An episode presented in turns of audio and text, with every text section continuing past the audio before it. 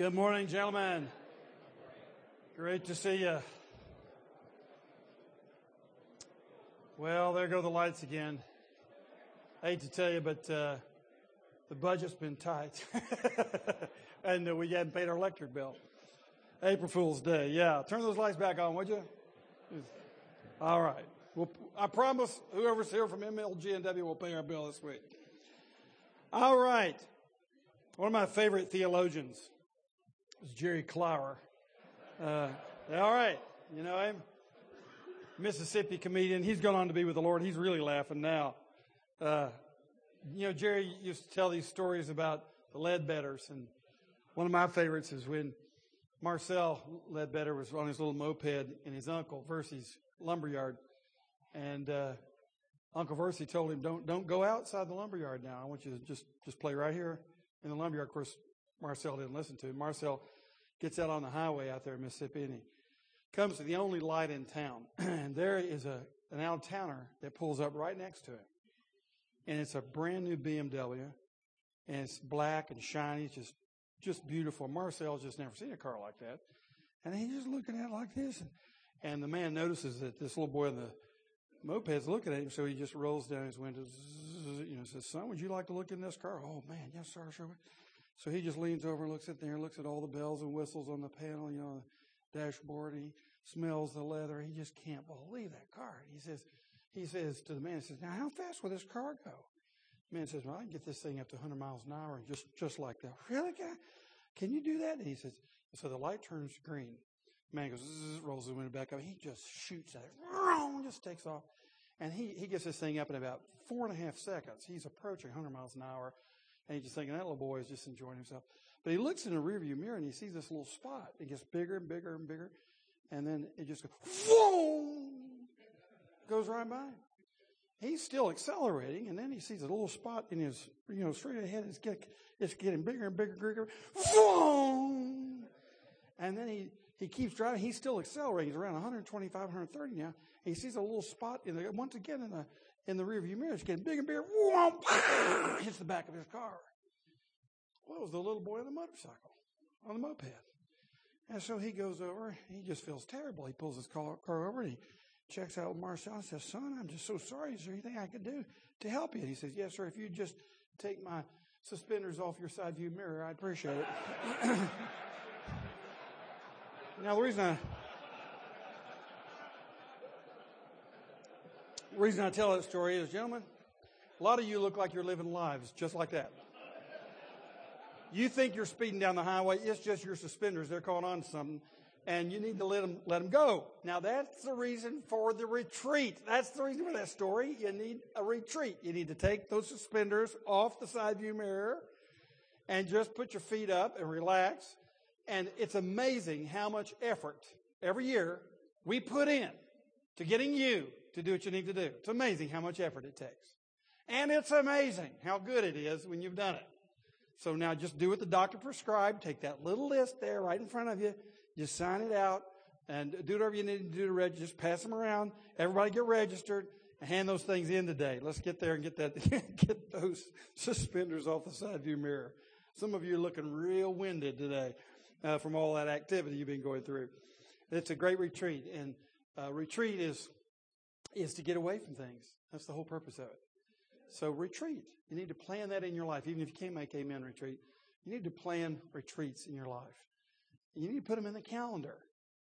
You're scheduled to be off. You're scheduled to take time devoted to thinking about the Lord, reconnecting with some brothers, and once again, getting perspective on life. In fact, I think that's what Thursday morning is all about. It's just a retreat. We're just retreating from being out there beating snakes, come in here, you know, for an hour. And what do we do? Well, we get a breakfast, uh, we get to see our friends, and we look at the Word of God. That's exactly what you'll do on the Amen retreat. And let's look at the Word of God. Speaking of that, to look back in Galatians 5, we've camped out on verses 22 and 23. We're going to continue to do so because this life of the Spirit is profound. And so often, uh, Christian men will, they'll profess their faith, they'll join the church, they'll start doing some work, you know. We expect people to put us to work, figure out what we're good for, and put us to it. And we like that. And so often we'll go right on through our church lives and never really think about the life of the Spirit and how distinctive it is. And let's look at what the apostle says. He says early in verse 19 that the acts of the sinful nature, we know all about that. It's about sexual immorality.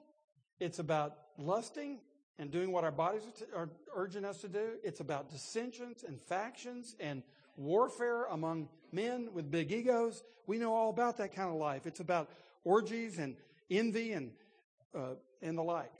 We know all about that life. Been there, done that. The Apostle Paul says it doesn't take a, rocket scientist to live that kind of life.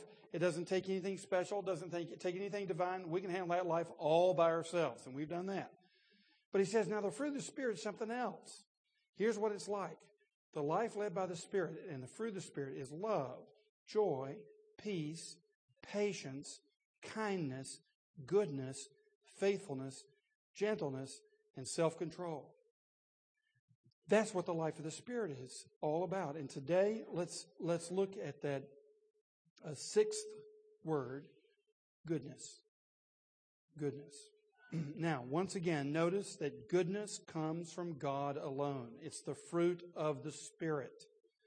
So we should expect that whatever, however we've defined goodness, that when we receive the Spirit of God into our lives, we should experience goodness in an entirely different way. That should be expected. And of course, it is true. Goodness comes from God alone, and here's why. A, God is good. He is the definition of good. What does David say in Psalm 34? Taste and see that the Lord is good. Or as, the, as we just sang, uh, for the Lord our God is good.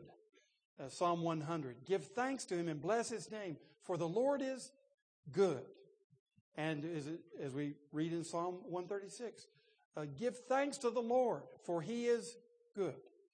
So the word tov, you could, I spell it in English, I guess T-O-V, is the Hebrew word for good. And you find in the Bible that, that really there's one who defines good. There is one really who is ultimately good, and that is God himself. He is good in his very being. Secondly, you'll notice that his creation is good. And you can look throughout that first chapter in Genesis, the very first chapter of the Bible. And what do you see repeated over and over again, almost every day of the week? And the Lord saw it, and it was good. His creation was good. When He created on the sixth day the animals, it was good. When He created man and woman, He finished His creation, and then what are we told? He said, It is very good. so the Lord's work, uh, the work of His hands, is good. So God is good in his being, and what he does in creation is good. He created the world good. Then notice thirdly about God that his providence is good. He not only made everything, but he sustains it. And that sustenance of the universe is good, is part of God's goodness that sustains it, which gives us great encouragement, especially when in a fallen universe, a fallen world, a sin racked world, we still know that God sustains all things by his goodness. And the instance that I cite here in Genesis 50, you remember very well, with Joseph. Joseph, at the you know, young age of 17, 18, was sold into slavery by his brothers. Later on, of course, you know, through a series of circumstances, he ends up being the prime minister of Egypt, the most powerful nation in the world, and he's number two, right under Pharaoh. He is a very powerful man internationally. And his brothers come because, because uh, famine has hit Israel as well as Egypt. And so they travel to Egypt because they've heard that the Pharaoh there has a big storage of food. And we know why he did, because of Joseph's dreams that warned Pharaoh seven years ahead of time. So the brothers come, and through a series of circumstances, you know how that works out. Joseph eventually reveals himself. They didn't recognize him as the prime minister. He was speaking Egyptian. He wasn't even speaking Hebrew. He was speaking to them through a translator. They had no idea who he was. Finally, when he reveals himself to them, speaks in Hebrew to them, and says, I'm your brother Joseph. Of course, they were terrified because the man, the brother, the, the half brother that they had sold into slavery is now the most powerful man in the world. And in normal course of things, he would just simply take their heads off and that'd be the end of it. They were terrified. they continued to be terrified even when he brought them back and put them in the land of Goshen and took care of them, especially when Father Israel died. Because when their daddy died, they knew now that Joseph was very likely to wreak the vengeance that they deserved. So they were terrified. What did Joseph say to them? He said, You intended it for, to me for evil, but God intended it for good. What good? He explains to preserve a remnant of his people, to preserve his people. He had me sold into slavery, suffering in the prison here, going through all the things I've gone through to bring me to the point of Pharaoh's right hand man so that I could preserve God's people. God intended it for good all along. Now, gentlemen, what we learn, of course, as believers in Jesus Christ, that's exactly the way the Lord is working with us. That all kinds of people intend all kinds of things against us. Of course, people are perpetrating evil against you. This is an evil world. But what we find out is Romans 8:28 that we know that God works together all things for the good of those who love him and are called according to his purpose. So we can't see it right now. And I guarantee you, when Joseph was in prison, he was tempted to be bitter against his brothers and bitter against God. And God had to train him that he works through the sufferings and afflictions and even the evils of life to carry out his good purposes because God is good. He, he created things good. He sustains them in a goodly manner. And he particularly works in his providence for the good of his own sons. That's exactly what he's doing with you. Now, sometimes in life you can see this. Sometimes you can at least see part of what God's doing. You go through a major affliction, you come out on the other side and you look back and you know what? That developed my character. It developed the character of people around me. This kind of thing happened. This kind of thing happened. How often have we noticed that when someone that we love dies, someone comes to the funeral and ends up getting converted? I mean, all kinds of amazing things happen that we can actually see in this life. But you won't see the full picture until you get home. We take it by faith. We know that one day we'll see it. We'll exchange faith for sight. But now we believe what God has told us that He's working everything together for the good of His people. So His good providence is in particularly, in particular, uh, designed for the good of his sons. That's what he's doing, is promoting your welfare, promoting your goodness, even if you're having a hard time seeing it. That's the way it is from the Bible. Joseph learned that. It was, it was down to the bottom of his feet. How could he wreak vengeance against his brothers? He didn't take it personally. He took it personally this way that his being sold into slavery came from here. And he allowed his brothers to do the wicked deed, but he was the one in charge. And if you, if you're having a hard time with this, the most wicked human act in the world was the crucifixion of Jesus Christ. There was absolutely no reason for that. It was completely unjust and it was agonizing and awful anguishing and all the rest. Who designed it? We are told that it was by God's set purpose and foreknowledge that Christ was handed over to wicked men. God set purpose and foreknowledge. So God designed this from all eternity. God was the one behind it. And that's the reason that when you see Jesus on the cross in his agony, he's looking to his Father. He trusts him. He does say, My God, my God, why hast thou forsaken me? He's expressing the anguish of David in Psalm 22. He's fulfilling the prophecies. But at the very end, what does he say? Father, into thy hands I commend my spirit. So, just as Job says, though the Lord slay me, yet will I trust him. Why? Because I trust him to bring a good end out of this. And that's the reason that Jesus endured the cross with joy. We are told that for the joy set before him, he endured the cross and scorned its shame. Jesus Christ had joy set before him. The joy of what? The joy of his Father's providence looking out for him.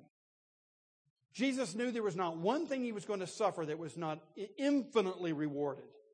He knew that his sufferings would bring about the salvation of, of all of God's people. He took great delight in this, even as he suffered. So it's a combination of enduring the sufferings, experiencing the sufferings with tears oftentimes, and yet we have this irrepressible joy that comes from hope and knowing where we're going. This is because God is good in his providence. Our whole lives, one of the main things men need in life is a deep and profound sense, a deep conviction of the providence of God in everything in their lives. And you'll find that godly men who have really led well have been men who are convinced that God is in charge of history in general and in, in their personal and particular history. And that gives us confidence to go through whatever we face without feeling as though we're being chastised or set aside. God is good in his providence. And then lastly, let's just notice about uh, God's goodness is that his salvation is good. I mean, Isaiah 52, how blessed are the feet of those who proclaim good news. It's good news. The gospel is, it means good news.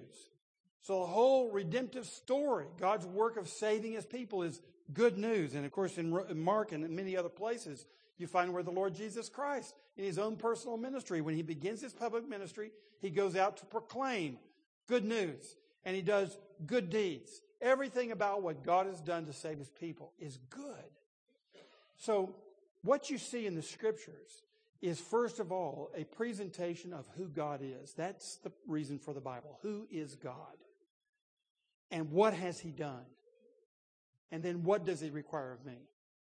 So we see first of all in goodness, that is who God is. God is good. He's the definition of good. And what he does is good. Everything that he does is good. And then we're going to see secondly that the good man is a man of God. If goodness can only come from God, then the good man must be a man of God. Now, what's interesting is the way that the Bible uses the word good or goodness with respect to us guys. Let me tell you, I probably mentioned this to you before, but I think it bears repeating. This, this came to my mind some years ago when Jim Collins' book came out, uh, from, from good to great. And you remember what Collins did. I mean, we have some axiomatic uh, leadership principles in this great book. Uh, what he did, uh, if you haven't read it, I, I, encourage you to do so. He took uh, model companies that had outperformed the uh, Dow Jones uh, market over a period of 15 years by a multiple of three. Okay, now think about this. Companies that had outperformed the market by a multiple of three, that's significant, over a period of 15 years. So it's no flash in the pan.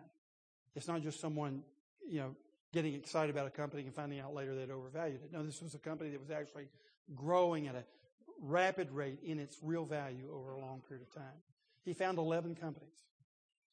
And he took those 11 companies and he compared them to 11 other companies, uh, and the one I used to work for was in the other 11, uh, to use as contrast to show the difference between a very successful company and one that wasn't so successful.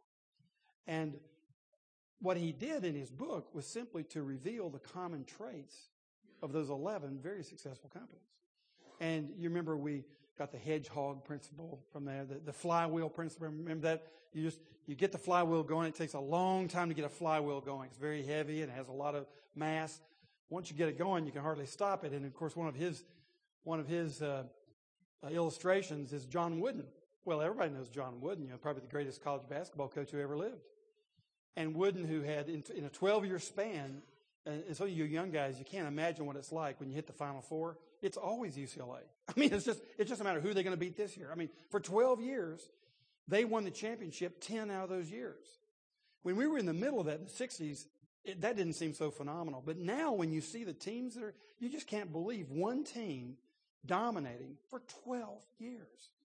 Wooden was a genius. But what Collins reminds us of is this whole thing started in 1963 when they got their first championship. Now, do you know when Wooden started coaching at UCLA? 1948. he had 15 years of no championships. That's called the flywheel principle. You take your life and your values, you work them into, into, into your life, and it takes a long while before anybody's going to notice and before you can even see a difference in the organization. But you keep putting those values in, you keep pushing that flywheel, and pretty soon that flywheel is humming and nobody can stop it. So you get into the 60s, that flywheel is going. And it has its own inertia, and nobody can stop it. So that, that came in Jim Collins' book. Very, very worthwhile principle. Another one that uh, I know we all value is, is the one just get the right man on the bus, you know, get the right people on the bus. You can position them later. It's, it's who before it's what. Who do you have on your bus before you decide what are they doing? And that whole idea of, of uh, uh, getting the right people on your bus came out of Collins' book. Of course, the level five leader. You know, the level four leader is a genius with a thousand assistants. The level five leader, though, he says it was common in every one of these 11 companies. You had a guy who did not have an extravagant office. He did not get himself on the cover of Time magazine like some other people that we could quote. Uh, he, he usually has a back office. It's pretty scruffy. He's always humble and he's com- completely committed to his work. The, level five leader, and he's multiplying leaders instead of just adding or just directing other smart people. He's actually multiplying leadership. That's level five leadership as opposed to level four leadership and all the rest. So we, we know this great book is very much worth reading, but when I, after I've read it, sometime later, I started asking myself, I just looked at these words from good to great. And I thought, well, I wonder if I look in the Bible, what would I find if I took my concordance and looked up good, and I took my concordance and looked up great? So I did that. And uh, here's what I found. Great is fairly common. Now, you have to go to the KJV to get great uh, uh, because uh, the, the word is translated a little bit differently in the NIV. But there's a, there's a word in Hebrew that just means big or massive or impressive or influential. And you get a lot of things that, are, I mean, David is called great. Moses is called great. Uh, Babylon is called great. Nineveh is great. Uh, you have um, uh, all kinds of people that are called Nabal, the wicked Nabal, idiot, uh, was called a great man, and that just means he had many possessions. He was big man. So what I found when when I looked at this in the Bible that great was actually fairly common. Then I looked up the word good, and here's what I found you can't find but the rarest of instances. In the Bible, in the Old Testament, you know, there's one instance where a man is called a good man. One instance in the Old Testament. And here it is. David is grieving over his son Absalom. Everybody else knows that Absalom deserves to die. But David is worried about him in battle. They've gone out to fight Absalom. He doesn't want Absalom to be killed. Everybody else though, wants to kill the, the so-and-so for rebelling against his daddy. David is sitting there hoping for news to come from the battlefield, and here comes a man, Ahimaaz, who is running toward David. And David says, Oh, this will be good news because Ahimaaz is a good man. Of course, the news wasn't good. Well, he wasn't saying that Ahimaaz is a, a great example of a good man. That was just a flippant remark. And that's all you get in the Old Testament for a good man. Now, when you look in the New Testament, you get only two examples, and both of them are given to us by Luke. Joseph of Arimathea, who took the body of Jesus and put it in his tomb, is called a good and upright man. There's one. And the second one I want us to look at for just a few moments this morning, his name is Barnabas. And Luke calls him a good man. Now, gentlemen, that's it. Now, here's why. Because when we use the word good, strictly speaking. We need to use it like Jesus used it. And do you remember on one occasion, a man came up to him and said, Good teacher, what must I do to inherit eternal life? And what did Jesus say? He said, Well, let's talk about that. No, before he talked about anything else, he took the man on in his colloquial usage of the word good. And Jesus said, Why do you call me good? No one is good but God alone. That's what Jesus said. And you know how we use, hey, good buddy, and all the rest, we use it colloquially. And Jesus was just simply reminding him, theologically, good means something very precious. It's defined by who God is and what he has done. There's goodness.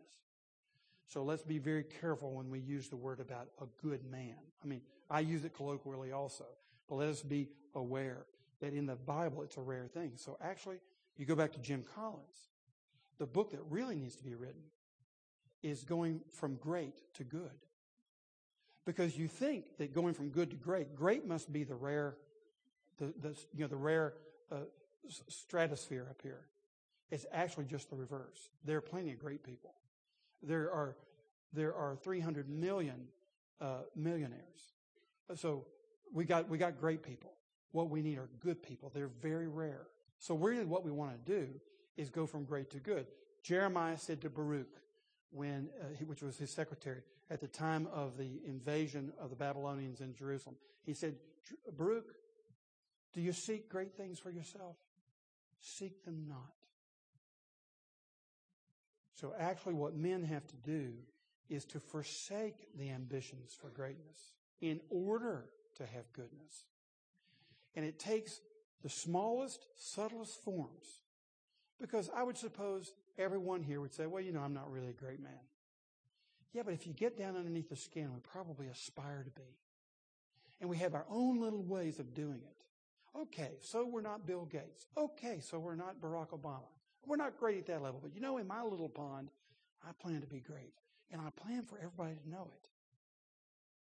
And we have our strategies for making our greatness known in our own little pond. And what the Bible is saying is you've got to forsake all of that in order to seek goodness. And you can't have both.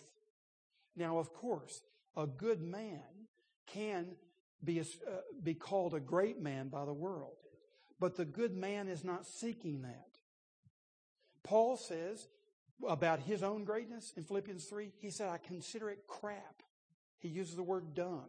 We could use some other words for this. He says, he doesn't just call it neutral. He doesn't say, oh, I don't bother with it. Oh, people, you know. I call it dung. I forsake all that because I desire something greater. I desire to know Christ. And there's the summum bonum, the highest good is Christ and his kingdom.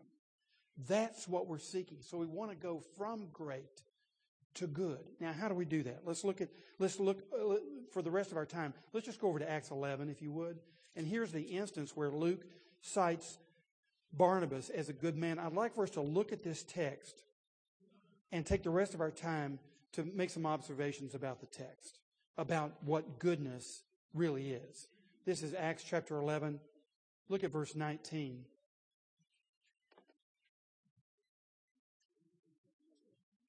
Acts 11, 19, page 1775. Now, those who had been scattered by the persecution in connection with Stephen traveled as far as Phoenicia, Cyprus, and Antioch, telling the message only to Jews. Now, let's just stop right there. The persecution in connection with Stephen. That means, of course, Stephen's martyrdom. And after that happened, there was a big persecution in Jerusalem of all the Christians. And they fled. And it seemed so wicked and so terrible. Families were broken up. People were fleeing for their lives. It looked horrible, tragic. What was it? It was the beginning of the Christian mission. it was good. It looked so tragic. It looked so awful. It looked so evil and so unjust. And it was actually the beginning of the Christian mission. So just notice that, that that's how the Christian mission actually got started beyond Jerusalem. But they were telling the message only to Jews. Some of them, however, men from Cyprus and Cyrene, went to Antioch and began to speak to Greeks also. Imagine that. Telling them the good news about the Lord Jesus. The Lord's hand was with them, and a great number of people believed and turned to the Lord. News of this reached the ears of the church at Jerusalem, and they sent Barnabas to Antioch. When he arrived and saw the evidence of the grace of God, he was glad and encouraged them all to remain true to the Lord with all their hearts. He was a good man, full of the Holy Spirit and faith, and a great number of people were brought to the Lord. Then Barnabas went to Tarsus to look for Saul, and when he found him, he brought him to Antioch. So for a whole year, Barnabas and Saul met with the church and taught great numbers of people. The disciples were called Christians first at Antioch. During this time, some prophets came down from Jerusalem to Antioch. One of them, named Agabus, stood up and, through the Spirit, predicted that a severe famine would spread over the entire Roman world. This happened during the reign of Claudius. The disciples, each according to his ability, decided to provide help for the brothers living in Judea. This they did, sending their gift to the elders by Barnabas and Saul. Okay. Let's break the text up And first of all, look at verse 23 and notice that the good man delights in God's grace toward others. He delights in God's grace toward others. Now, notice it says here about Barnabas in verse 23 he saw the evidence of the grace of God and he was glad. he saw the evidence of the grace of God and he was glad. Now, so you have to realize some people were not glad. Those who were very monocultural, who believed that it was their ethnic group alone that could really understand the gospel and build the church, and they really didn't think that anybody else from another ethnic group belonged, they were not glad. It reminds us of Jonah, who was told to go to Nineveh. He did not want to go. And after finally, you know, he gets thrown overboard, the, the big fish swallows him up, spits him out on the beach. Jonah is convinced to go. He goes and preaches. Those people get converted. He says, See, I told you, God, that's exactly what you do. You be nice to them. He was resentful. And we, we see in the first century one of the major problems is the church didn't want to break out of its own sort of natural family ethnic group. They were very ingrown. And they thought that God really only loved their kind of people. It's amazing. And when the people were scattered, you notice in the first verse we read in verse 19, what was their natural inclination? To look for the diaspora. Where are all the Jewish people? So it's like you send a missionary to Africa and they're looking for the expats. Where are the Americans? well, more, okay, can't find the Americans. Where are the Englishmen? We'll go to them next. Somebody who speaks English. Huh? As though that's what the reason we send our missionaries there. That's exactly what the people were doing when they were first scattered from Jerusalem. They were just talking to scattered Jews. That's, that's what they thought they were supposed to do. And sometimes that's what we think we're supposed to do. It's, it's ridiculous. We never really understood the goodness of God. That He loves all that He has made. So Barnabas gets it. And he sees that there are actually Gentiles that are coming to Christ, and he was glad. Now, Barnabas was sent by the big cheeses in Jerusalem for particular reasons. One was he was Cyprian himself. So with these Greeks from Cyprus, they were becoming Christians. Barnabas kind of knew the local culture and the dialect, and he would be able to tell if this could possibly be true that these subhumans over in Cyprus were actually becoming Christians. So they knew that, that Barnabas had the culture to, to check that out, but they knew something else about Barnabas. He was a very gracious man. He was a good man. And they knew that if God was at work, the good God was at work in people who aren't good, that Barnabas would pick it up. And indeed he did. He took real delight when he saw God's grace evidenced in other people's lives. And you know what? This is way too rare, even in the church. I remember uh, a church I pastored before that in the Sunday school class one day, one of the elders was teaching, and uh, I happened to be in the class, and he said, You know, a real friend is a guy who takes delight when he sees that you just bought your new BMW. He's really glad for you instead of envying you or judging you or anything like that. And I remember there was a physician who was sitting in the back of the Sunday school class, a friend of mine, and he said, I've never had a friend like that. you know, it is rare when someone loves you so much that they really do take delight in your success. When you're elevated over them in some way. That's, that's the way Barnabas was. He, he really took delight in God's grace toward other people. And I think we have to ask ourselves this morning, do I know anything about that? Look, Jesus talks about this all the time. And probably his most famous address on this topic was uh, in Luke 15. Luke records it again. When Jesus talks about the parable of the older brother, you know, we think it's the parable of the prodigal. The whole parable was not about the prodigal, it was about the older brother. The one who is resentful. When this son of yours, he didn't call him my brother. He said, he said to his father, this son of yours took your estate. You gave it to him. You probably shouldn't have because he was completely irresponsible. He goes out there and squanders it. And now you bring him back and you're going to reinstate him as an heir. You've, you've put your ring on him. You put the robe on him. You're having this big feast for him. You've never had a feast for me. That's the opposite of what Luke is talking about. Barnabas was a good man. He took delight when he saw God working in another life and God blessing in another life. That's at the essence of goodness because that's the way God is. Secondly, if you keep your eyes still on verse 23, you'll see that he encourages, the good man does, wholehearted faithfulness. So Barnabas gets there. He sees that God is at work even among these crazy Gentiles. And he encouraged them all to remain true to the Lord with all their hearts. So look what he's doing. He doesn't make any exceptions. Here's the good man. He realizes that all these people, God is working in their lives. All these people are his creatures. All these people are equal in their standing before God as human beings in their need as sinners. He sees them all. So he encourages them all, and he encourages them all to give all their heart.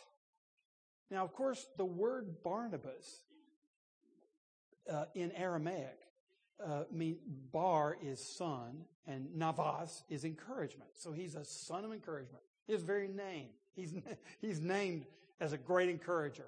And you'll find in the Bible that one of the most powerful weapons we've got is that of encouragement. And I just encourage you this morning to look at Barnabas and think about this as you go home. Think about the people that are closest to you. Would they say, you know, my dad is just so encouraging to me. My husband builds me up. He just encourages me all the time. My granddaddy, I mean, I just, he just thought I was hung the moon. That's what, that's the legacy we want to leave. That's the message you want to leave with those that are closest to you. That they have gotten encouragement from you. You being able to see in them the evidences of God. You say, well, you know, you don't, preacher, you don't know my son. I mean, he's way off the ranch, man. He's, he's bad news. Yeah, like you. If I had a, if we had a show of hands here, how many of you, you know, went off the ranch? How many of you, if your parents really knew what you were doing, they would have been massively disappointed in you? And how many of you would say, it's just a good thing people didn't know everything that was going on in my life? And how many of us would admit, you know, the only difference between me and those people down there at 201, they got caught. It's true. And the older brother in the parable doesn't remember who he is, that he's been there with his father the whole time and had the privileges of being a son the whole time. And now he's resentful because another unprofitable, unworthy son is being welcomed home. So we take delight in the grace of God and we encourage other people. And one of the greatest things you can do, gentlemen, and everybody can do this, find somebody who receives your encouragement. Now, some of you have the ability to encourage people who are older than you are, smarter than you are, and in a position of influence that's greater than yours. Some of you have that gift. It's a unique gift. Not too many uh, have it, but some of you do. Most of us can encourage people who are our peers, and every one of us can encourage someone who's behind us. So if you're if you're more the average sort of Joe, then what you normally have to do if you're going to exercise the gift of encouragement is look for people who are under your influence. That's where you have to go. Who's under your influence? And you encourage along those lines. Usually, when we're climbing the ladder, we don't care about those people. We're thinking about people up here. People that normally we're not very good at encouraging. We don't even think they want our encouragement. Actually, they do, but we don't think they do because they're intimidating. And we fail to look here, which is where our real ministry is. Gentlemen, that's where your ministry is. People under your influence. And you want to pour encouragement into their lives. I mean, I've told somebody this, but I'll never forget when, I was first wrestling with the idea of whether I should leave uh, my business work and, you know, take off my three piece suit and put on a pair of blue jeans and go to seminary. That was a shocker when I did that. But when I was wrestling through that decision, it was really uh, agonizing. You know, by that time I had two children and a wife at home and, you know, all these concerns. And, and besides that, uh, you know, when I told a couple of my friends what I was thinking, they laughed at me. I mean, I laughed at myself. Who, why, why would I think that I should ever go to seminary and be a pastor? Are you kidding me? I mean, one, one of my best friends, a godly guy, when I told him, he just looked at me and said, Have you prayed about this?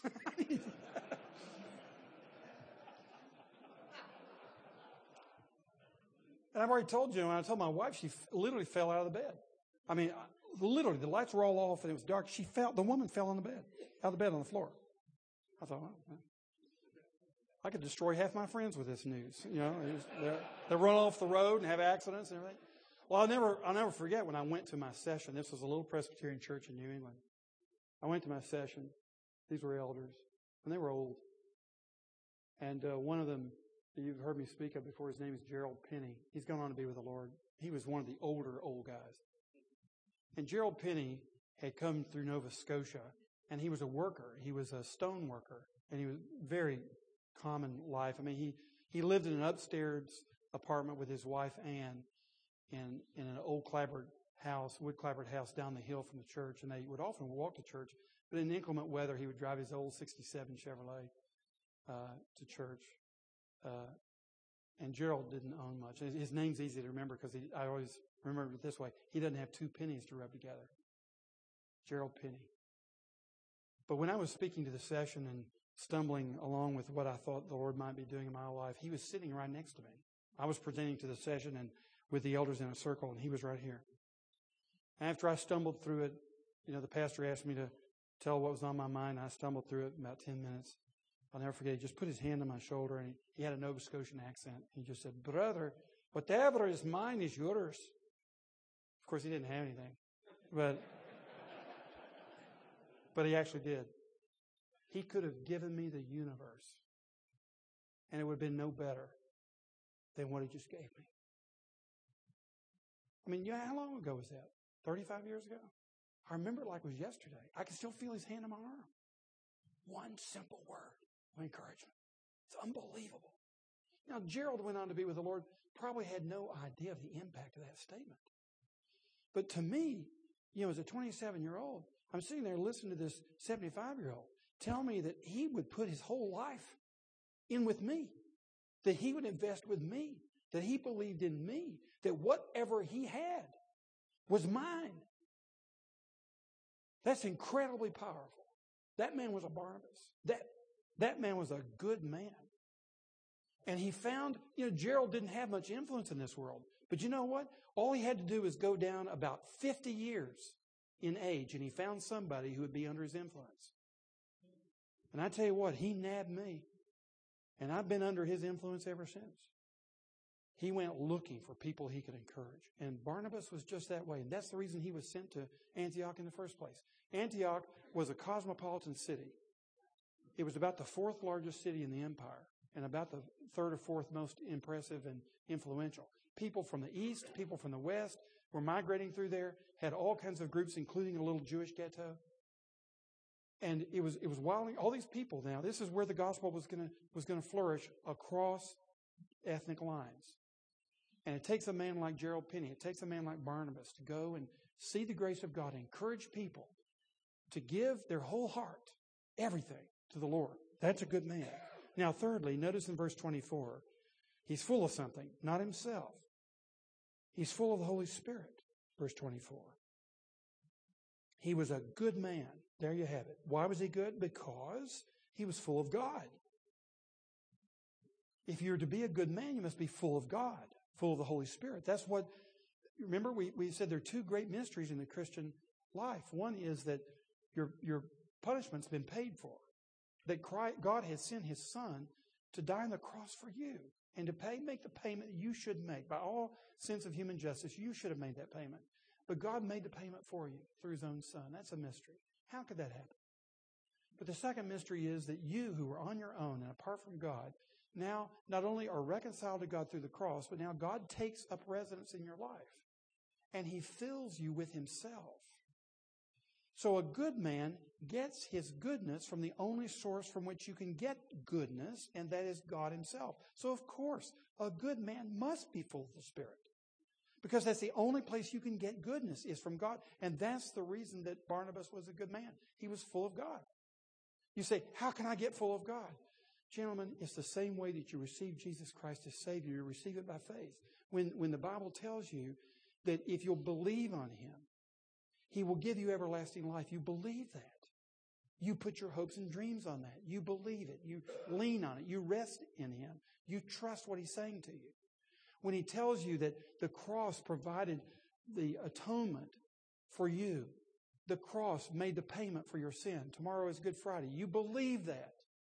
And some of you will go to a Good Friday service tomorrow and you believe the message that Jesus Christ actually paid for my sins.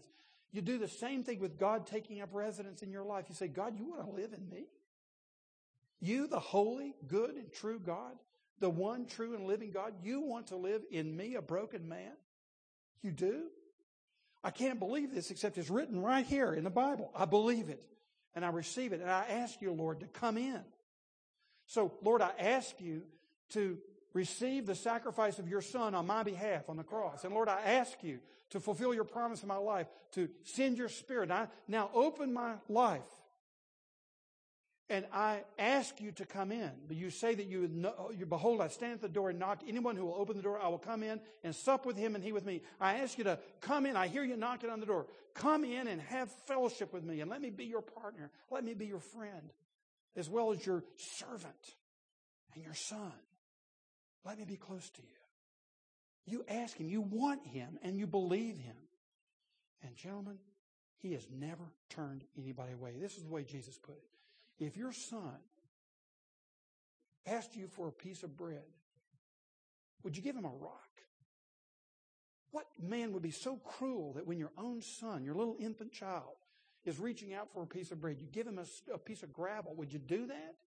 And here's what Jesus said so the Lord Jesus will give the Holy Spirit to anybody, uh, the Father will give the Holy Spirit to anybody who asks Him. He looks at you the same way you look at your own son and you ask Him for Himself, is He going to hold out on you? The answer is no. And the only reason men don't have the Spirit in their lives, they don't ask. They don't really want Him. They want to live in the darkness.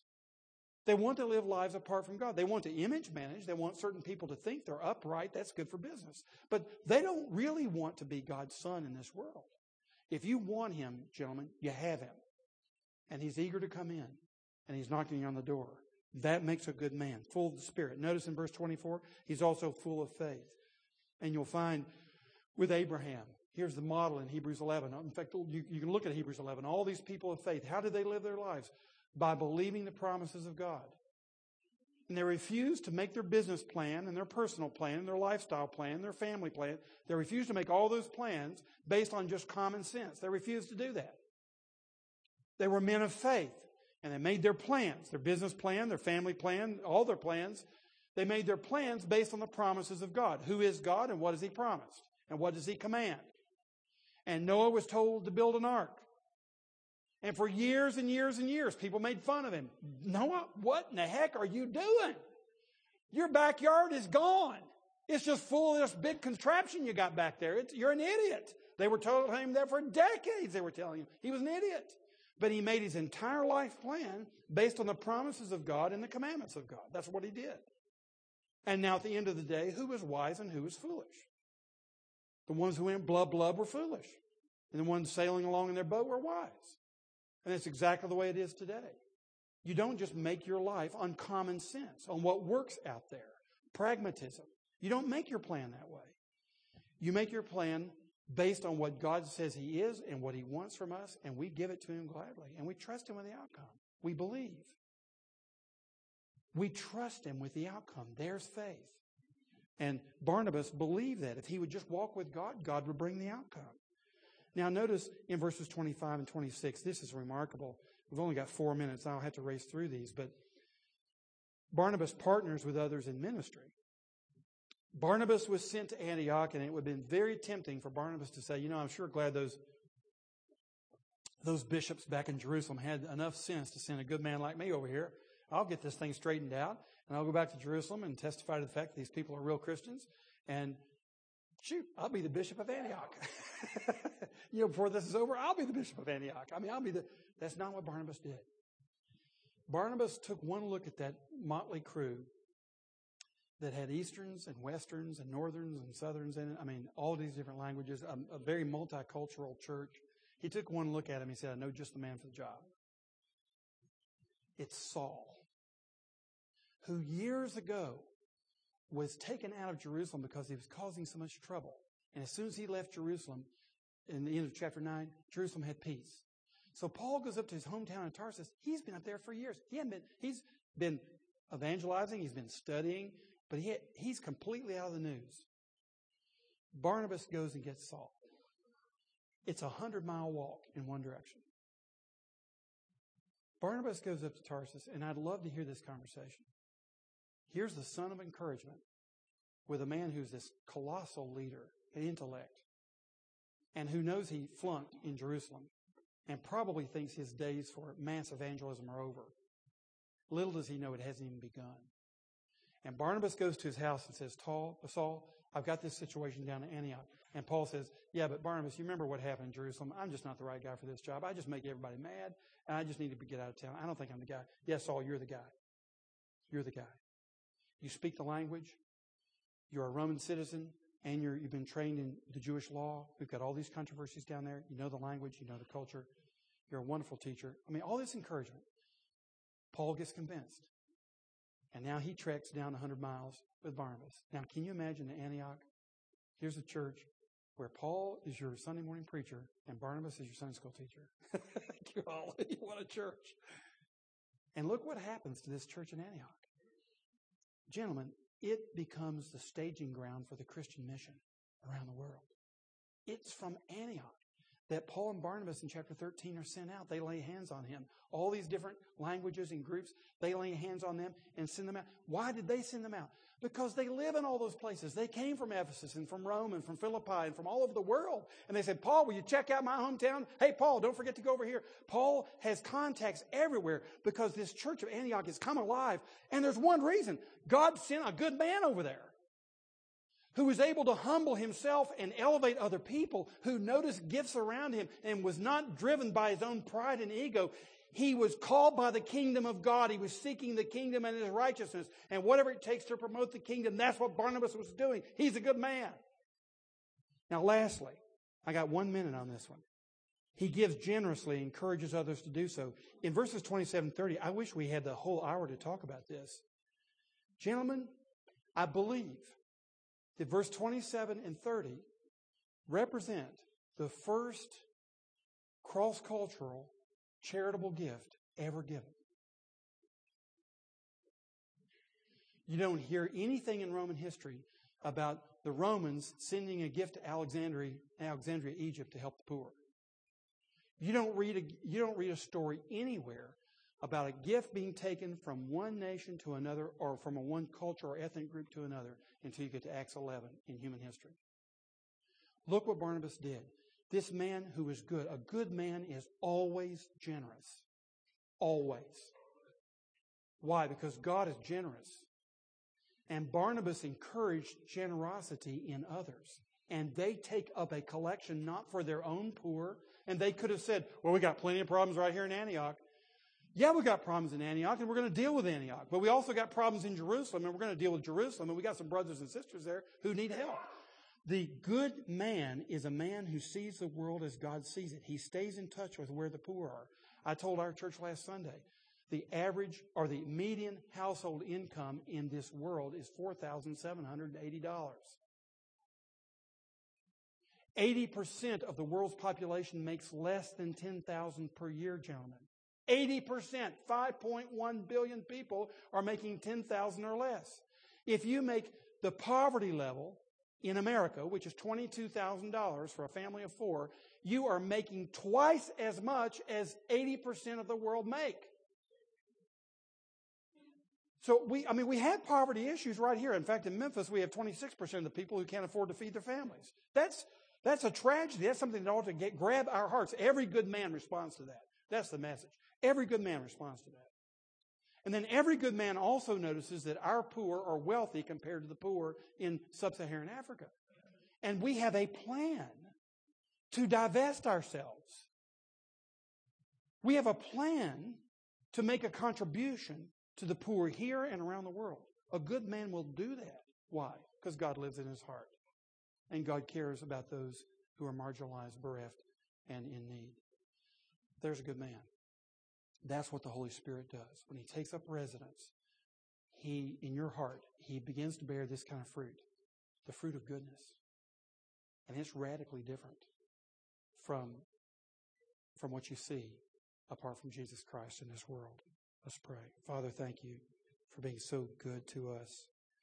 Because we are the poor and the lost and the broken and the undeserving. And you have crossed the barrier from heaven to earth to come and get us. And now we pray that you'll teach us how to express and live out that same goodness. And we make our prayer in Jesus' name, the good Savior. Amen.